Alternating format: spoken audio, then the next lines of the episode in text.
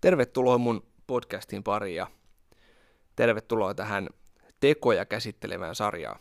Me ollaan ensimmäisessä setissä puhuttu otsikolla Done.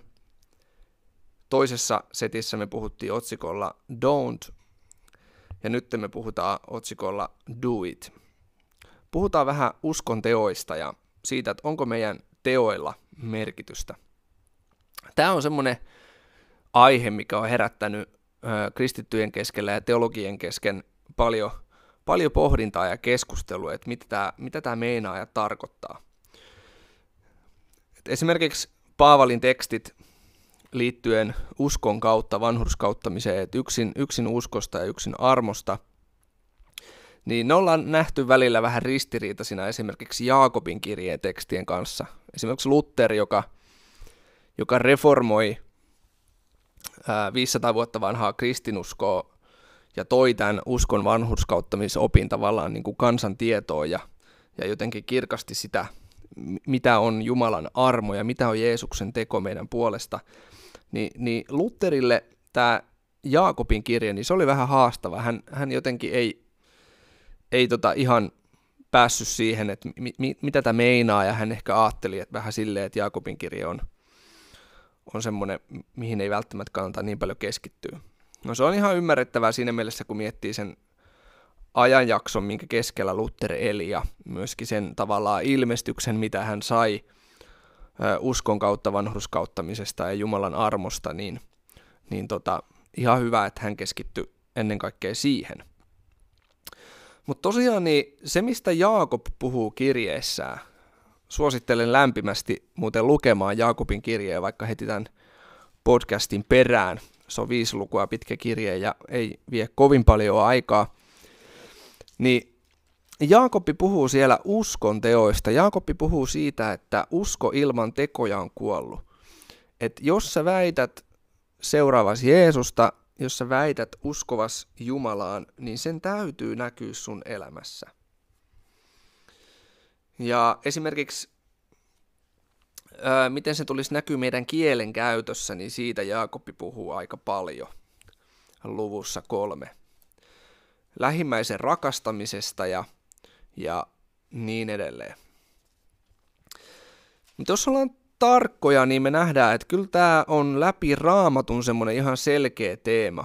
Että et Jumala suhteen, suhteen Jumalaan tulisi näkyä myöskin suhteessa ihmisiin.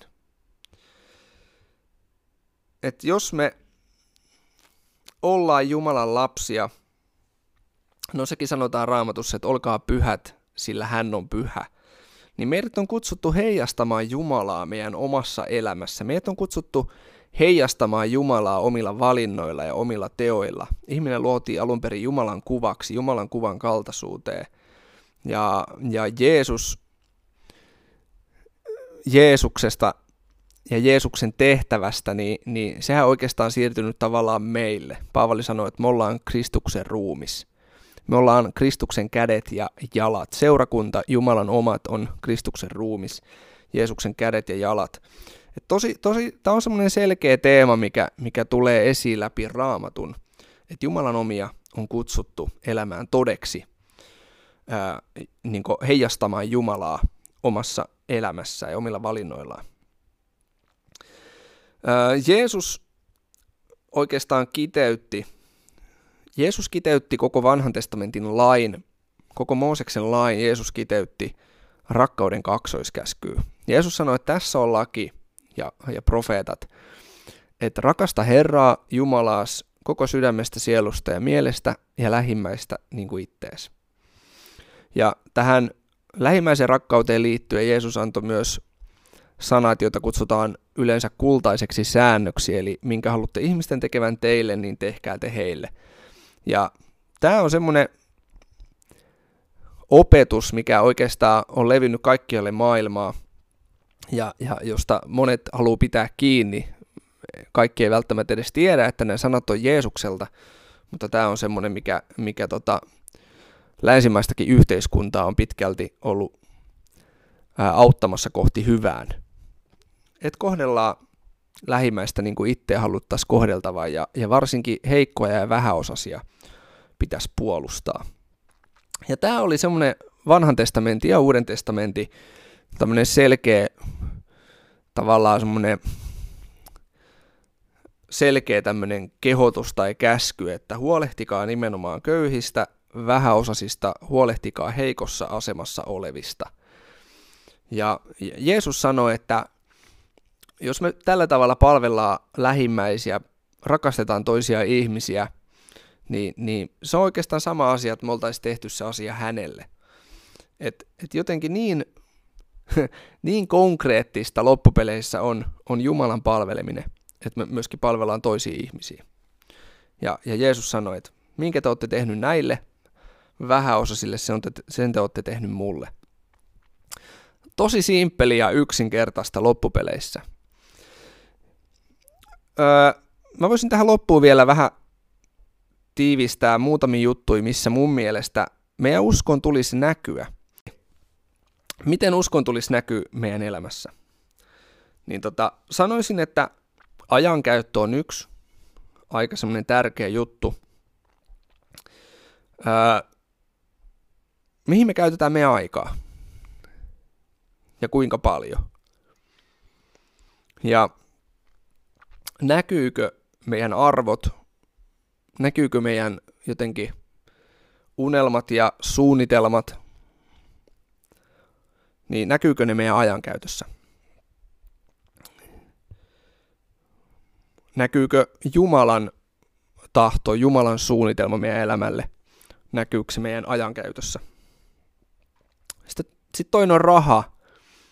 Öö, mihin me käytetään meidän rahaa ja kuinka paljon? Miten me suhtaudutaan rahaan ylipäätään ja omaisuuteen?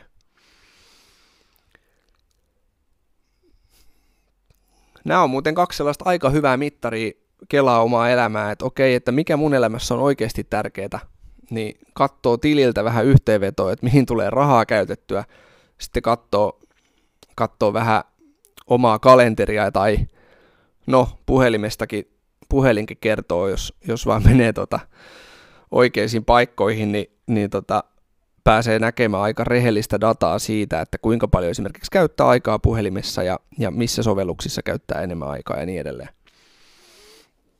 Niin ne kertoo kyllä aika paljon siitä, että missä, missä jamas meidän elämä on ja mihin suuntaan meidän elämä on menossa. Aika ja raha. No sitten tämä kolmas, äh, mistä Jaakoppikin mainitsi, on niinku puhe, kielenkäyttö.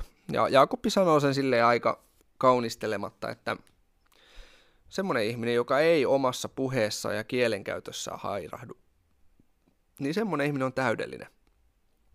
Eli toisin sanoen, jokaisella meistä on ongelmia ja haasteita tällä alueella.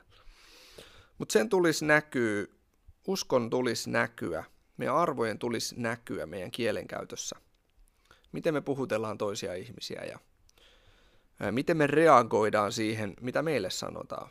Että reagoidaanko me epäkypsästi vai reagoidaanko me kypsästi niihin vaikkapa vastoinkäymisiin, mitä meidän elämässä tulee tai, tai muuta.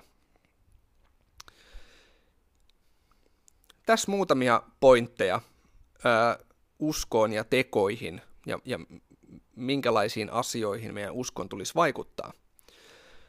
Todella raamatun kontekstissa, raamatun mielestä, Jumalan mielestä, niin ihmisen teoilla on merkitystä.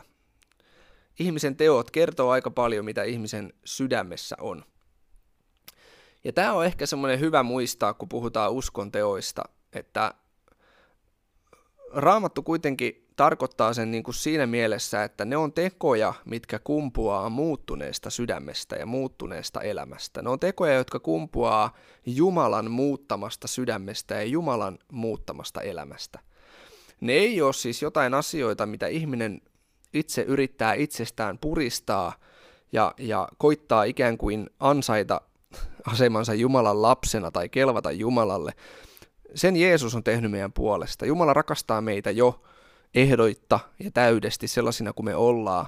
Virheinemme, vikonemme, Jumala rakastaa meitä ja haluaa meille hyvää. Ja Jeesus on sovittanut meidät katsomatta kieleen, kansallisuuteen, rotuun, sukupuoleen ja niin edelleen. Jeesus on sovittanut meidät. Se on, niin kuin, se on done. Mutta sitten se elämä, mihin Jumala meitä kutsuu, niin se kumpuaa suhteesta Jumalaan, se kumpuaa muuttuneesta sydämestä, ää, muuttuneista asenteista, muuttuneista motiiveista. Jumala tekee sitä meissä pyhän henkensä kautta. Joten jos sulla on tänään joku oivallus tai ajatus siitä, mitä Jumala haluaisi tehdä sun elämässä ja sun kauttas, niin yksinkertaisesti toteuta se. Do it. Hei, kiva kun olit tänään kuulolla ja kaikkea hyvää sun elämässä.